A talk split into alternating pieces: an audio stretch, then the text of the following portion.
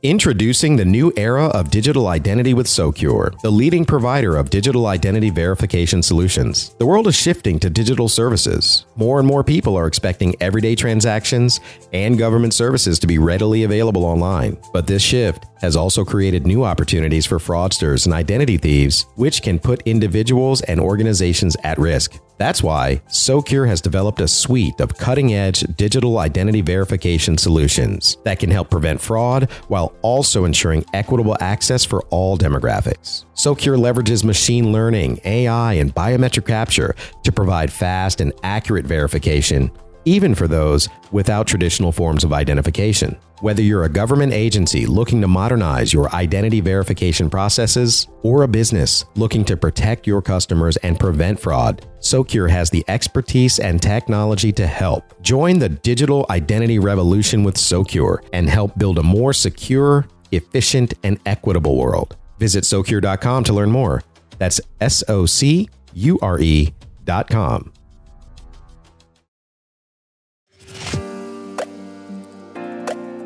You're listening to the Government Huddle podcast, brought to you by GMARQ-U. Each episode features a unique discussion led by public sector executive and global government thought leader, Brian Chidester.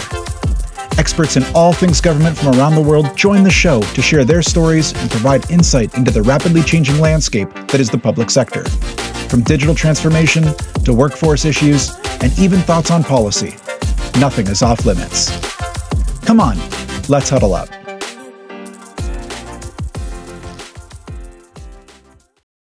A, a frame that that I see like so so clearly is AI is very much a collective mirror of of humanity. And so it will be uh, AI is essentially a collection of data that we humans input into this system. And thus it will be a mirror of uh, the problems that we can solve, the solutions that we solve, our opportunities as humans. Um, which the more that we are coming from this place of fear, the more that that will be reflected in our technology. Welcome back to the Government Huddle podcast, guys. I'm your host, Brian Chidester. Artificial intelligence is on the brink of transforming government agencies. It's been promising to elevate citizen services and boost workforce productivity for years now. As agencies gear up to integrate AI into their operations, understanding the opportunities, concerns, and the sentiments of the general public becomes crucial for preparing to transition into this AI driven era of government ops. A recent report found that three fourths of agency leaders said that their agencies have already begun establishing teams to assess the impact of generative AI and are planning to implement initial applications in the coming months. And I think we can all agree that AI is poised to significantly impact various functions and use cases. A significant portion of agencies are gearing up to explore Gen AI's potential within the next 12 months. In particular, leaders are eyeing improvements in their business operations and workflows, with 38% expressing confidence that generative AI can enhance efficiency. My guest today recently joined her fellow AI CEOs, including Sam Altman from OpenAI, in Washington, D.C., along with members of Congress and the Senate and leading AI scientists for a discussion on how AI will shape public policy. Her name is Rachel Weissman, and she's the CEO and co founder of Potential AI, a Silicon Valley AI company. In our sit down today, we're going to touch on numerous topics, including AI's expanding influence on government and society, our transition from labor economy to AI integrated workforce, and preparing for an AI integrated future and government's role in equipping citizens for an AI-centric world. Let's get started because I have I have so many questions after 2023 kind of brought on this onslaught of artificial intelligence. So let's let's jump in. Rachel, welcome. Thanks so much for being here today. Thanks for having me, Brian. Every article, honestly, that I've read, I think in the start of 2024 talks about 2023 was the year of AI, the year of artificial intelligence and what does 2024 have in store? That seems to be the the typical mm-hmm. conversation mm. when it comes to AI. So I'm excited to kind of go to school here today and, and learn a lot from you at kind of what we saw in 2023, but also kind of what you're expecting as we look into the future. But um, as a kind of a launching point, I'm curious to know what are you seeing from an influence standpoint? Like obviously, um, a lot of what we talk about here is government, but I mean, I'm a citizen, you're a citizen, we're all part of society. So I think we're seeing mm-hmm. AI impact us beyond just government, but societally as well. What are yeah. what are some of the influences that you're seeing in this space from an AI perspective? So let, let's break this down on uh, uh, on a on a few levels. So I'm aware that I live in a bubble. So I live in Silicon Valley, and there's a very different uh, relationship to AI than versus other parts of the country or the world. Um, I grew up in Chicago, and I was talking with my parents um, about AI and how they should be exploring integrating AI into their business. Um, they do not have a technology business. Um, and a lot of their friends are also like business owners of also not technology businesses. A lot of folks that I talk with, um, whether they be just like normal normal people, whether it be from the coast or the Midwest or anywhere in between, um, whether they be business owners or like school teachers or they work in government.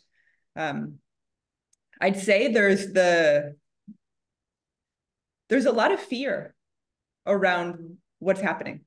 Um, and I very much sit in the camp of holding space for both of there's a lot of folks I'd say, especially in Silicon Valley, are under the notion of like, let's accelerate at all costs, and we need to move as fast as we need to move, and mm-hmm. and and all of this. And um, a lot, from from my perspective, a, a lot of that is really valid of uh, a lot of the impetus behind that is uh, a defensive strategy to ensure that other countries don't achieve AGI or artificial general intelligence first. Um, equally, we have one chance to get this right. So I'm sure many of your listeners saw on the news what happened not too long ago to like the Alaska Airlines like aircraft. um, and very similarly, when airlines test their aircrafts, they do rigorous testing. You would never fly an airplane unless it was tested inside and out. And at least what I'm seeing for, from my perspective is uh, just kind of like going for it and kind of this notion of, hey, we'll figure this out later. Um, and so we're in this very like interesting space of needing to yes move forward and then there's also the folks that are um, sit in like the ethics kind of camp um, i'm in the notion of yes let's move forward and hey let's do this right and hey let's use ai to enable people um, and I can speak a lot more about what what I mean by that. And I really see a huge opportunity for folks, especially in in government and are creating our policies and really shift so much notion to help drive that narrative as well. Um, uh, I'll say that as kind of a starting. Yeah, I mean, one of my hypotheses is in terms of kind of why last year did become the year of AI and, and why it took off because obviously it wasn't last year was by far not the introduction to AI, right? Especially as we've been working in government. It's it's been yeah. around for for a long time.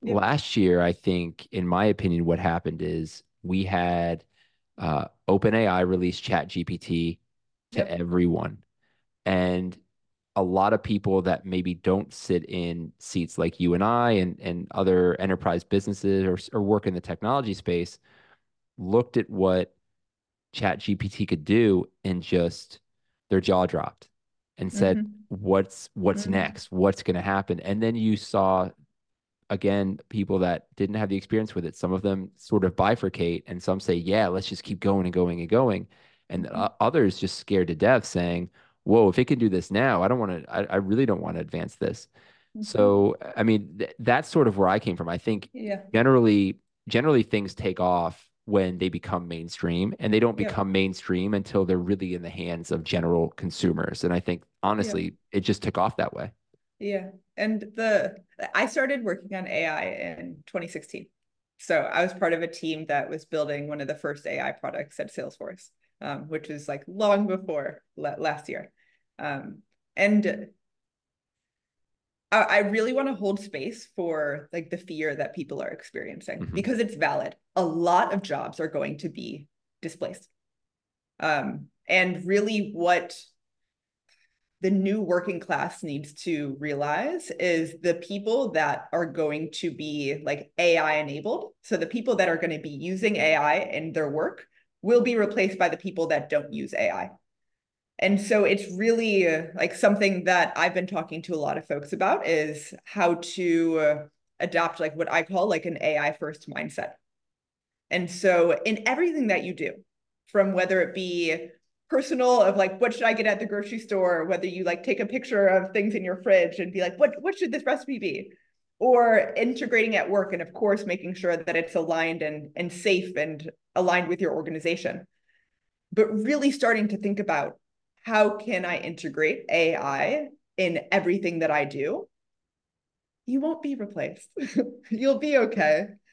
And so it's really starting to shift of adopting new kinds of skills that will allow really like a new breed of humans to accelerate and um, thrive in the future. I mean, it's no different than perhaps when the computer came out, right? Or when the internet um, Exactly. started taking off. I mean, there's always there's always been moments in time where eh, there has been let's let's call it an innovation, right? Where where it changes the way we as a society approach certain things. I mean, Henry Ford built the car and he also created the assembly line.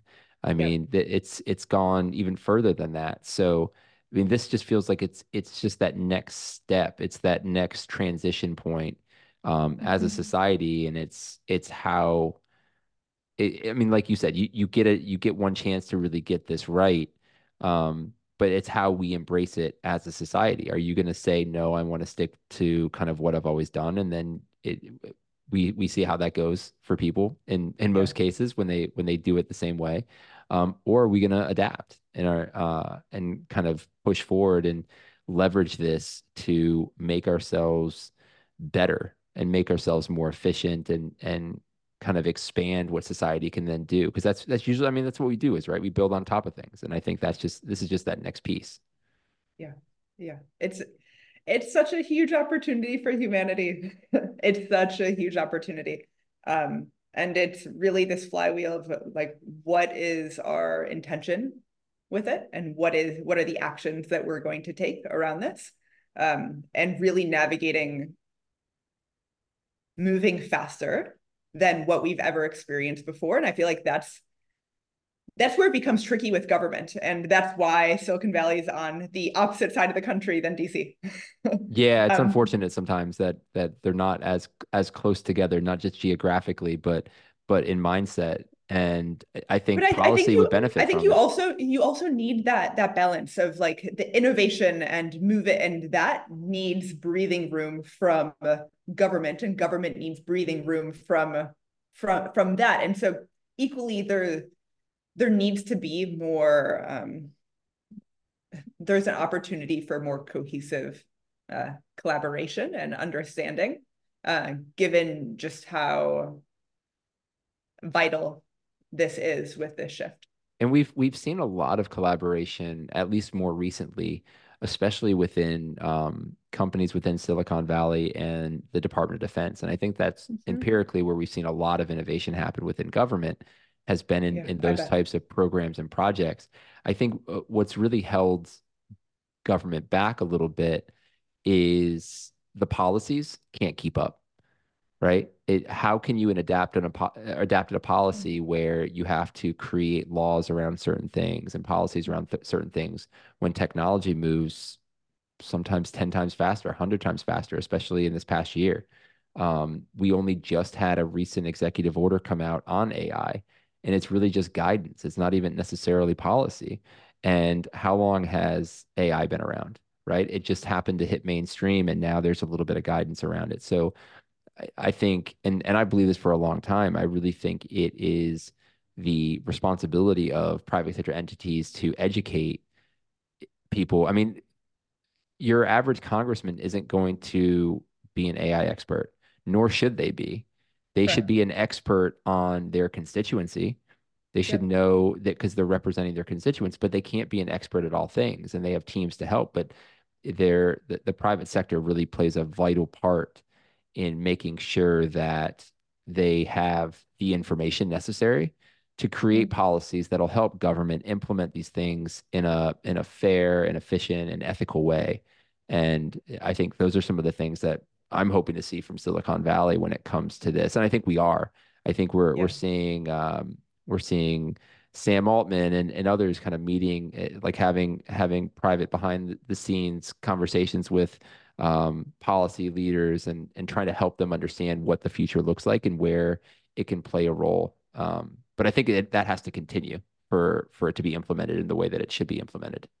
I, I was talking with a a, a friend um, about like very similar like this exact topic uh, not too long ago, and he's very immersed in the like AI and has done a lot of work with government. Um, and uh, AI and the acceleration of AI is moving faster than what we can really understand and integrate.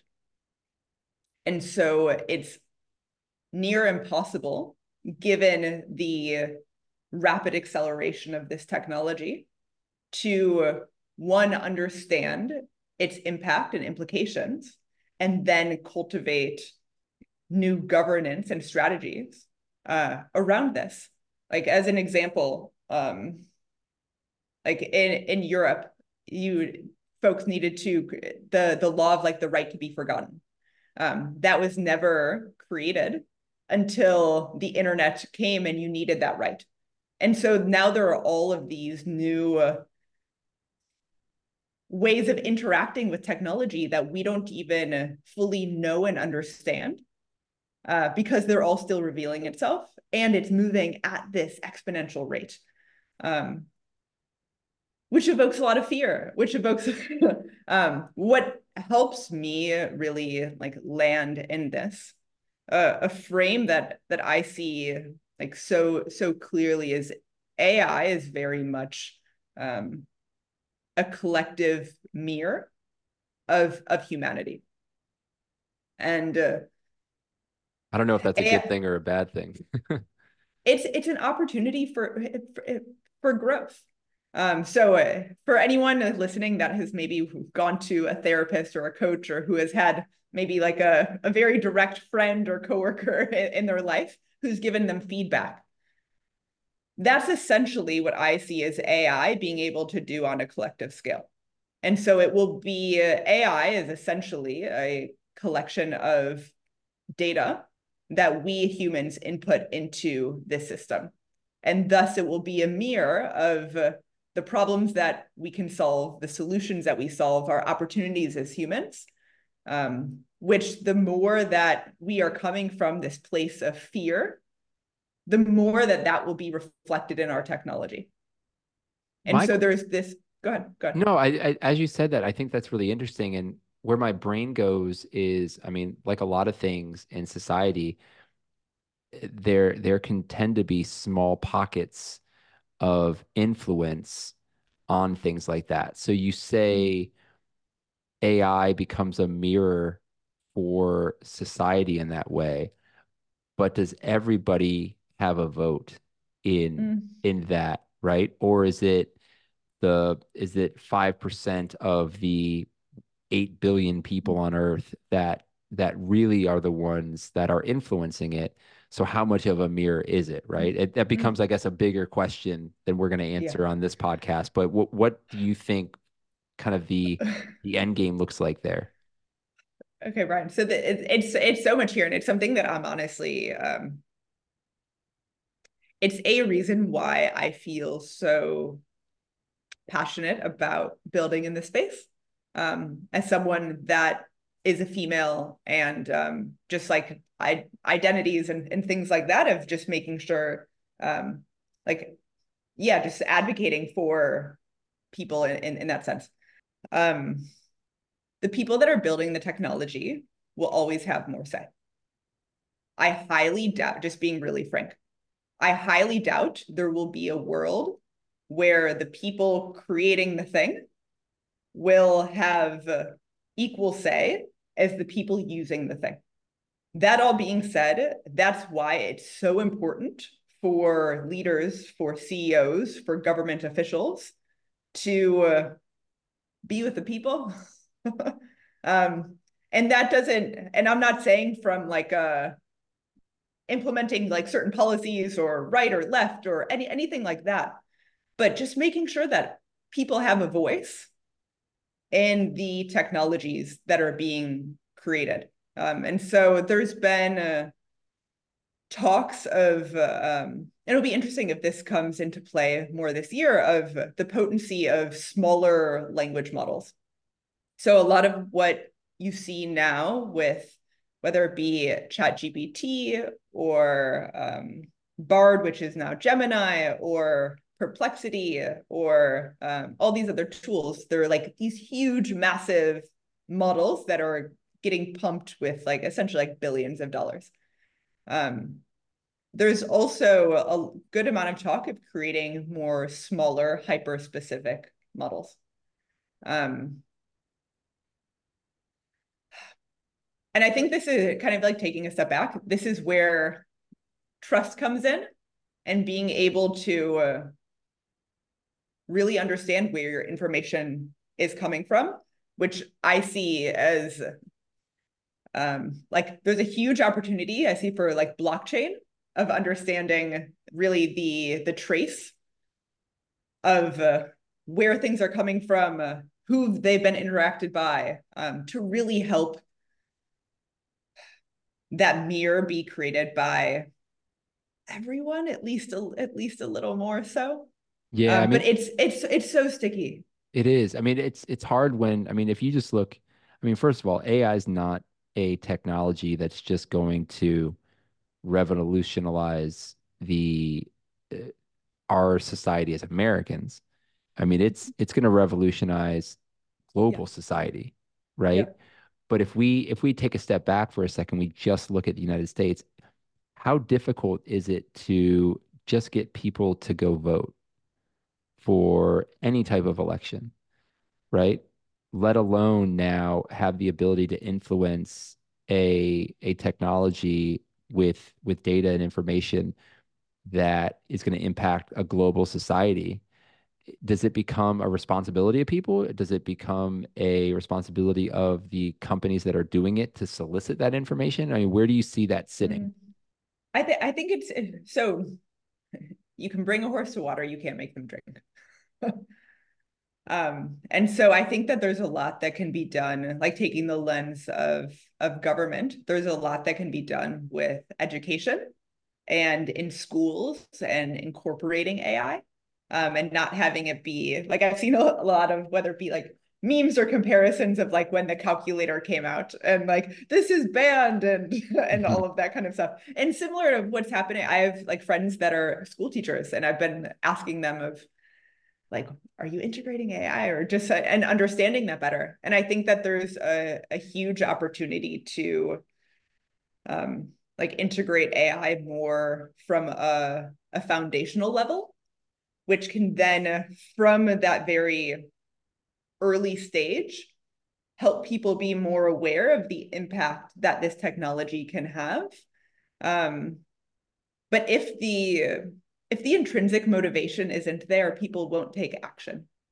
And so it's all about finding what are the core things that people really care about and meeting them in that space to then help them realize, oh, wow, this is really going to impact me. So you you talked about trust for a second, and I feel like that's a, a massive piece of this.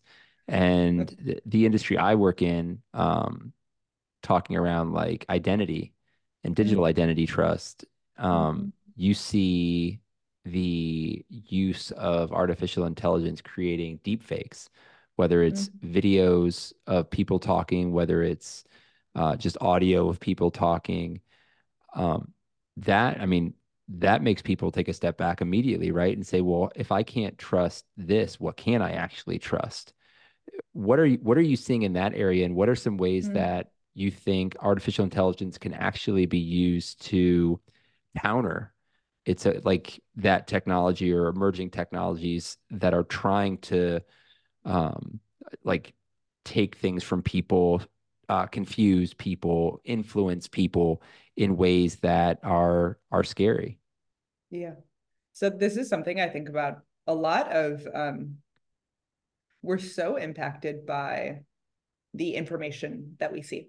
So whether we're, we go on Twitter or on LinkedIn or you're on in, any really anything on, on social or you're checking the news and based on the certain algorithm, you're fed certain information. Um, someone is behind the scenes creating that algorithm and understanding your own motives and really what makes you tick. Um, something that really scares me is from just a pure like manipulation perspective. Also, what scares me is um, this upcoming election and uh, all of the deep fakes that will will come from that.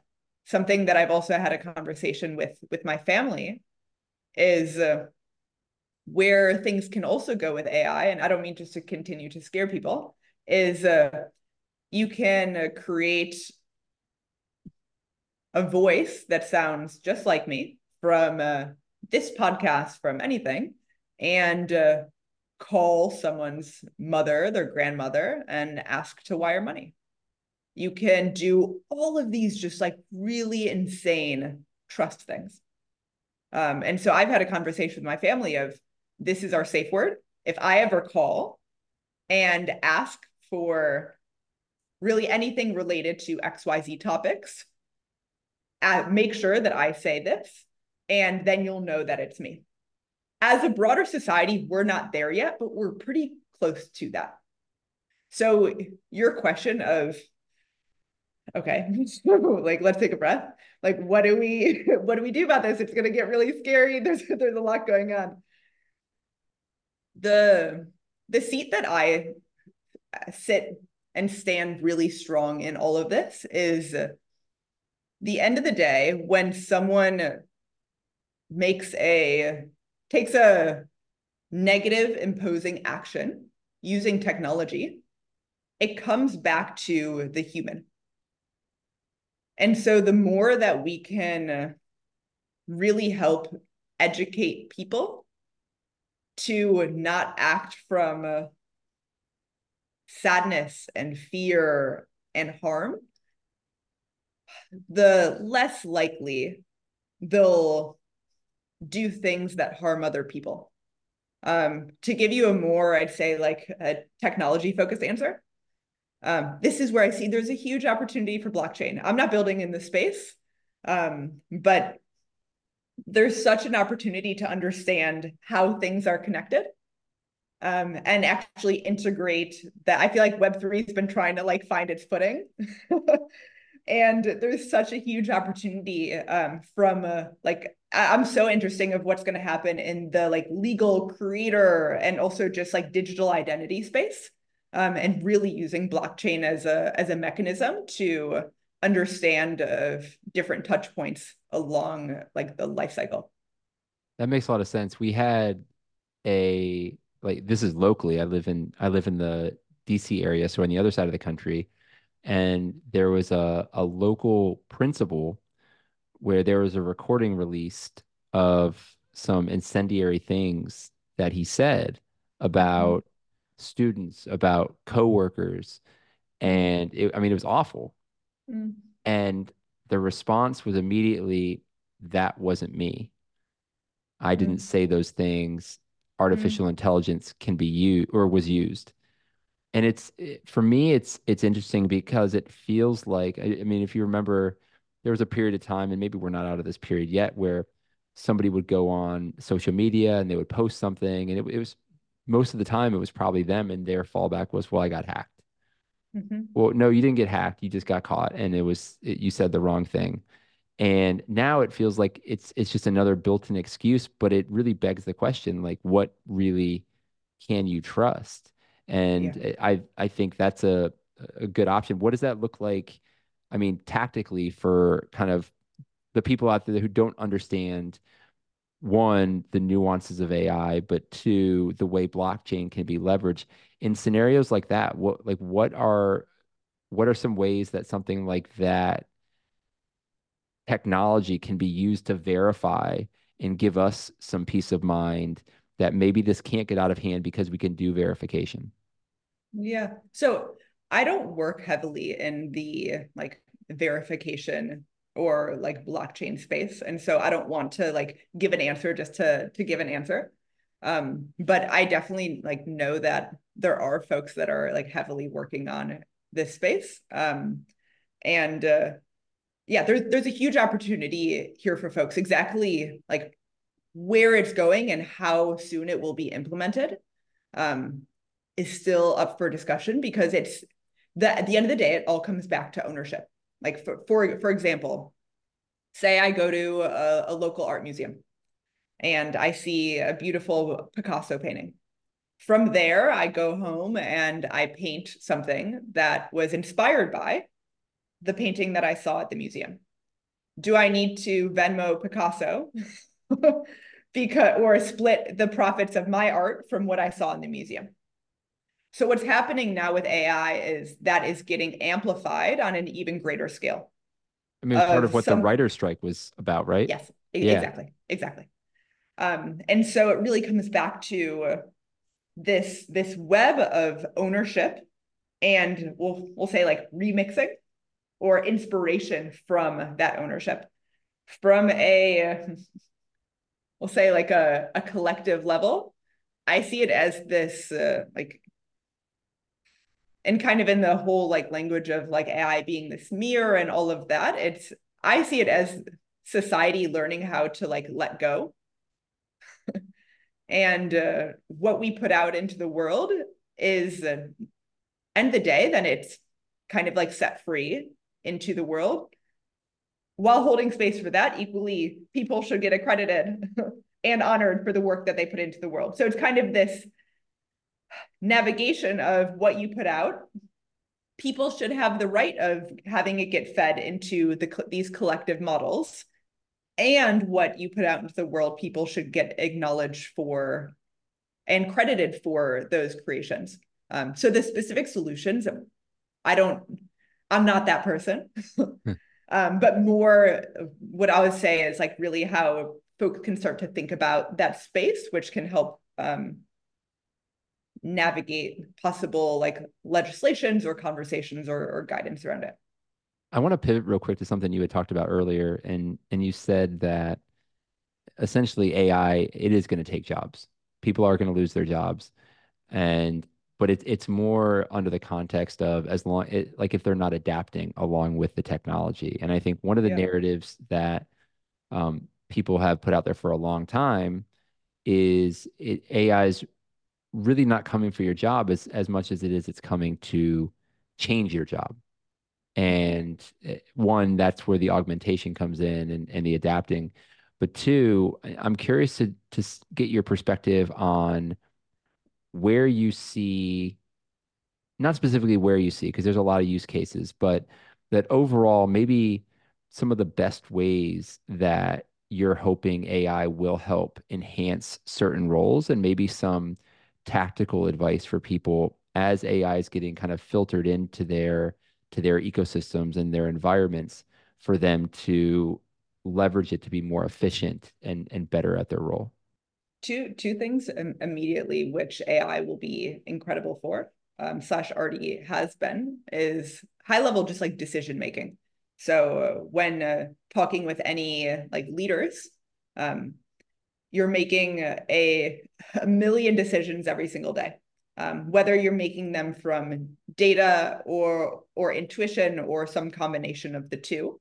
Um, what AI can do is help you cr- help you make these decisions um, in a much more uh, effective way that's rooted in like really clear data of where things are going with your organization and how that's aligned with goals. Um, you can also uh, take that to uh, like communication. So how you can uh, guide the way that um, you can cohesively communicate about your organization, whether it be internally or externally. Um, also, like a big use case specifically for generative AI is helping you get from zero to one faster. So there's a lot of fear around um, AI is going to be more creative than humans. AI is going to, like, there's going to be no need for a marketing team, things like that. For certain orgs, that will be true. Um, without a doubt, you might, you'll see organizations that don't have a design team, that don't have a marketing team. But it's really understanding what is the core value prop for your organization and uh, really leaning into that.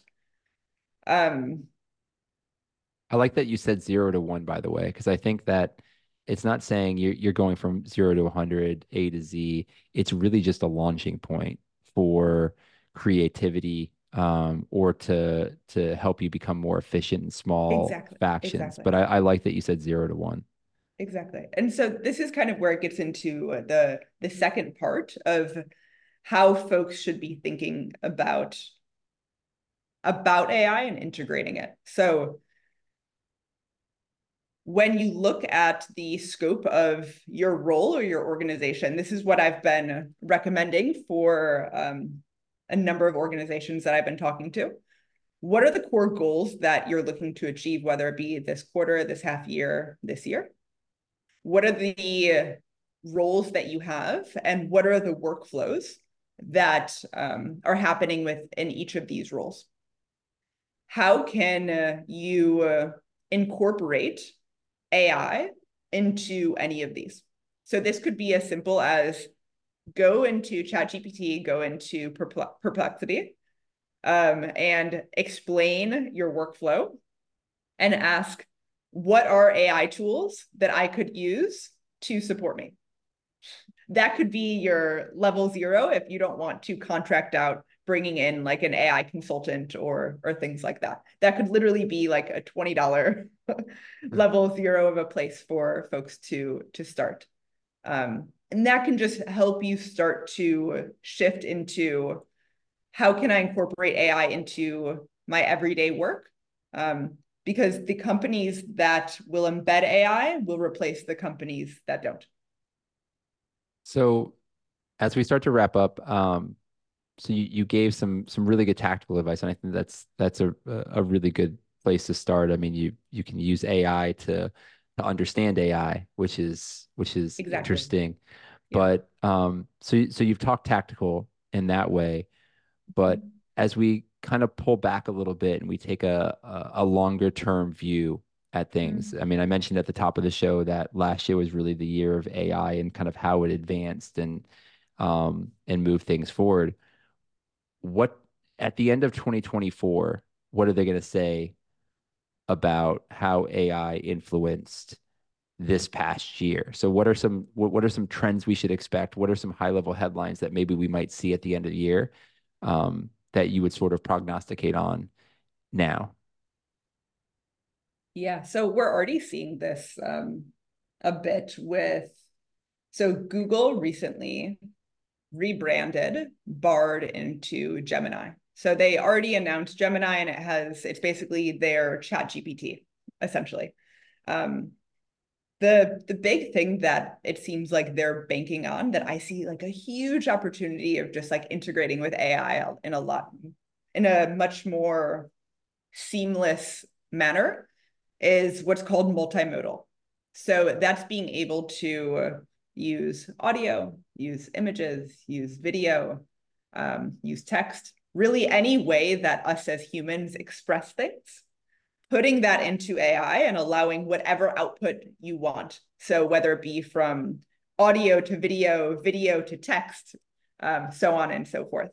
Um, and so I really see a, a world where that more products and services get built around that, and there needs to be more understanding with that. Um, on the, uh, we'll call it like the trust and safety. I think the uh, the election in the fall is going to really test a lot mm-hmm. of uh, how we're thinking about trust and deep fakes and um, motivation and uh, it will be interesting to see how different um, candidates and parties are talking about their relation to AI because I see that is a such a vital opportunity for folks. The the last thing that I'd say is with um like within organizations, there will be more um, whether it be like a head of AI or more folks realizing oh, okay, I need to act on this AI thing. mm-hmm. um, and so bringing in more consultants or whatever it may be to incorporate um, their AI strategy. Yeah, we're seeing in the government already where part of that executive order guidance was around the creation of the chief artificial intelligence officer at yes. at the top secretary agencies. Yep. And I think that's a great start. And and if they start to do some collaboration like we see in some of those other um, C-suite uh, roles like the they have the CIO council, they have the the chief digital officer council where you can collaborate and come together with your peers to discuss kind of use cases, et cetera, and, and ways it's impacting their organization and ways they they want it to impact their organization. Um, if you kind of layer that type of um, eh, that type of approach on top of that role, I think you're going to get some really strong movement tactically across across government. It's just a matter of whether or not exactly. we can, again, go, going back to what we said before, if we're going to see kind of the policies go through it. But I, I think it's important to remember. I mean, AI stuff that it's not just hey, give me some of that AI and I want to put it here. It's it's really most valuable when it's integrated into some of the things that you're already doing to make it better. I mean, we pick up our Correct. iPhone and we're using AI all the time we exactly. just don't necessarily know it. So how can we build small pockets of use cases around this into the things like you said it into the processes that we're already kind of moving on and get mm-hmm. gain more efficiencies gain more roi out of that? So i think that's a probably like you said a good place to start. Exactly. Like what are what are what is your current workflow? And then how can i understand what tools that i can make this go faster or i can learn from something better or I can learn from someone else better, um, so on and so forth. So uh, again, as we wrap up, I want to get into the the final five. I ask these questions to to everybody co- who comes on. Um, yeah. So let's jump into number one. What's the best advice that you've ever gotten? So the the best advice that I've and this is this is this is so simple. This is so simple. Um, and it's and it's from my mom. Um, is just like believing in yourself and giving yourself the permission to um to go for it. So my mom grew up in like a really small farm town on the border of Illinois and Iowa. Um, and she worked so hard and like ended up getting her like MBA from U Chicago and it's just like super bright and just like the life that she's been able to create of just like believing in herself and and going for it um has really been like such a inspiration and like form factor to how I show up.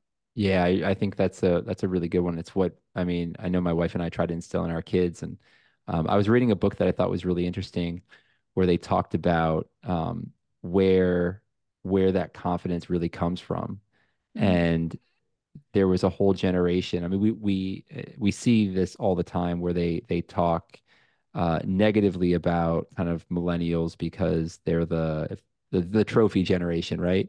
And we want a participation award and, and those types of things. And um, I think there was a whole generation where they they decided that positive feedback was a way to kind of boost confidence. And and when people have confidence, they they tend to kind of want to go and engage and do more and and get self belief.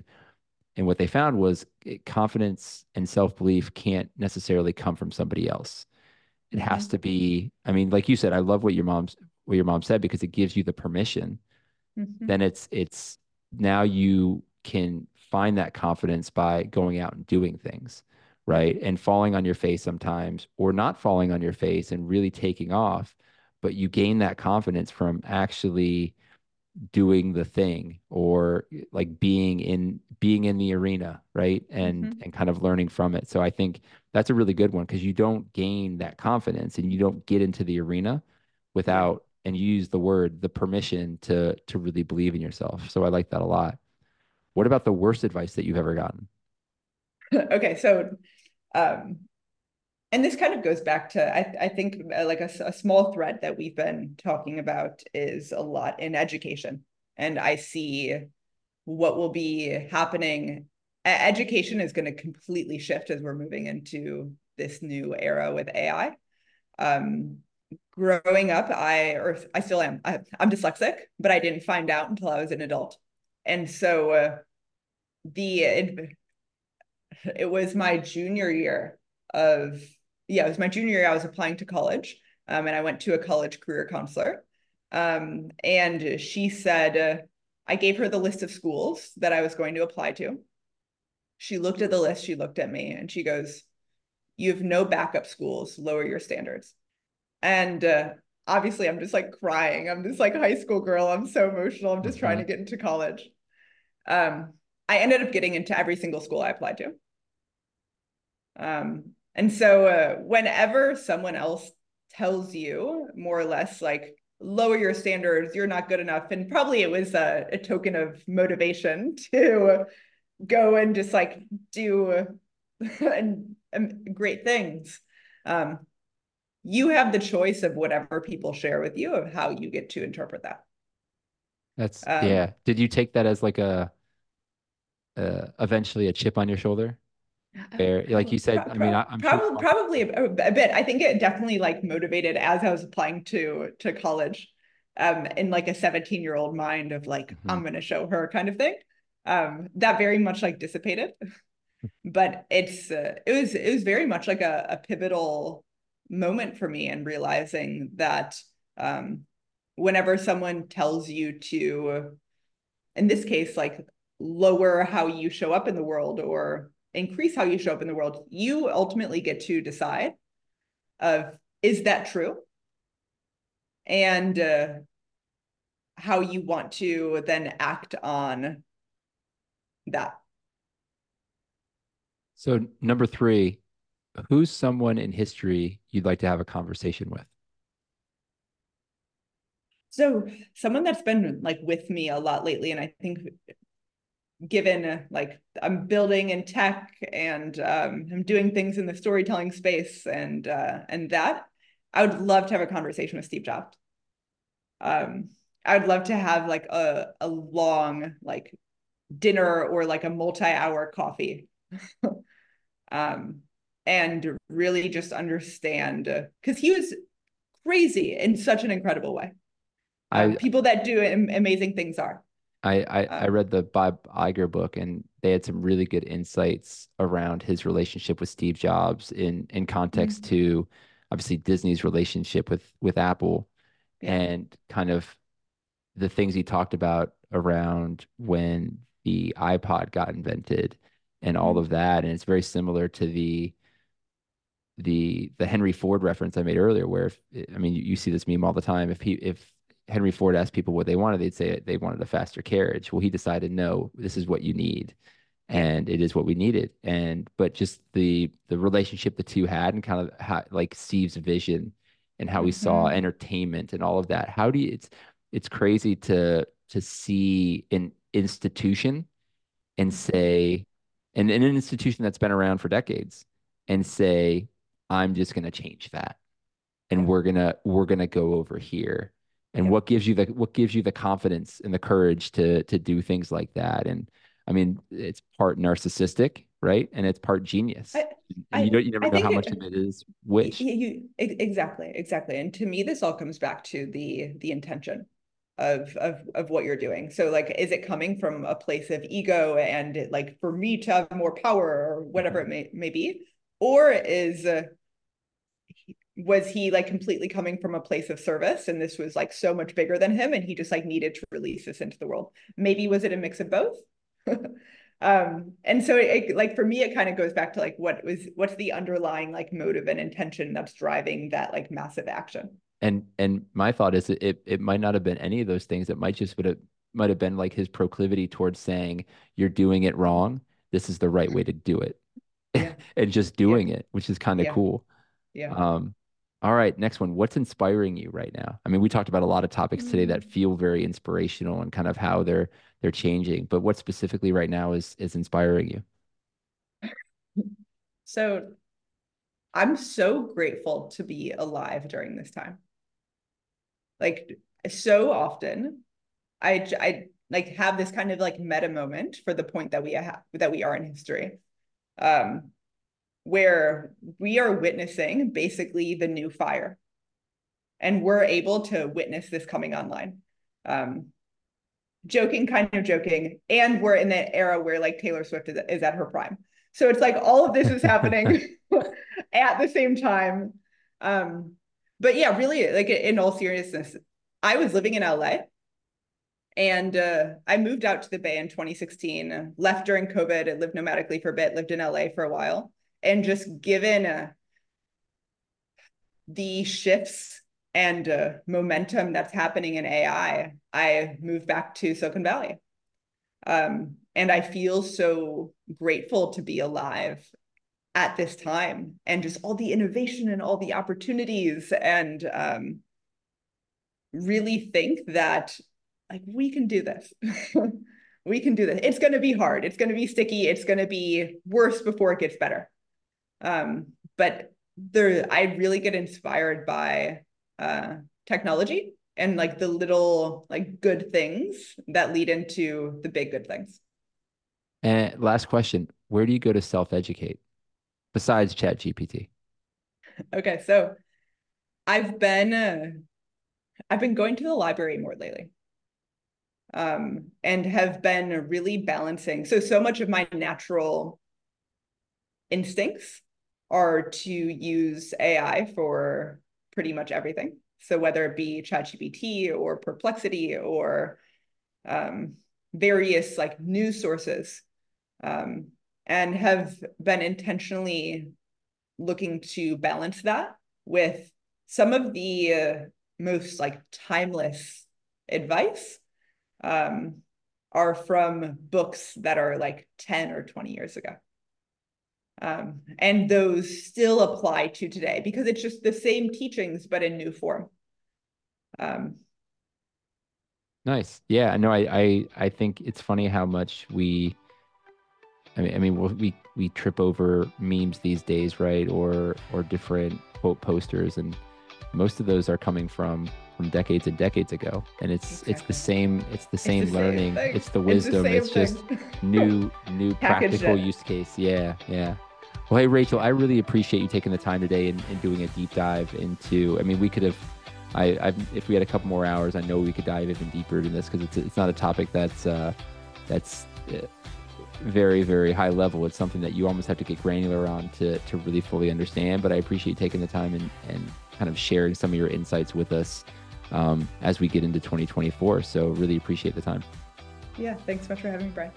This has been the Government Huddle podcast. You can check out more episodes of the show by heading over to governmenthuddle.com or wherever you access your podcasts. And feel free to connect with me on LinkedIn or Twitter at ChidesterB. Thanks for listening, guys. Bye for now.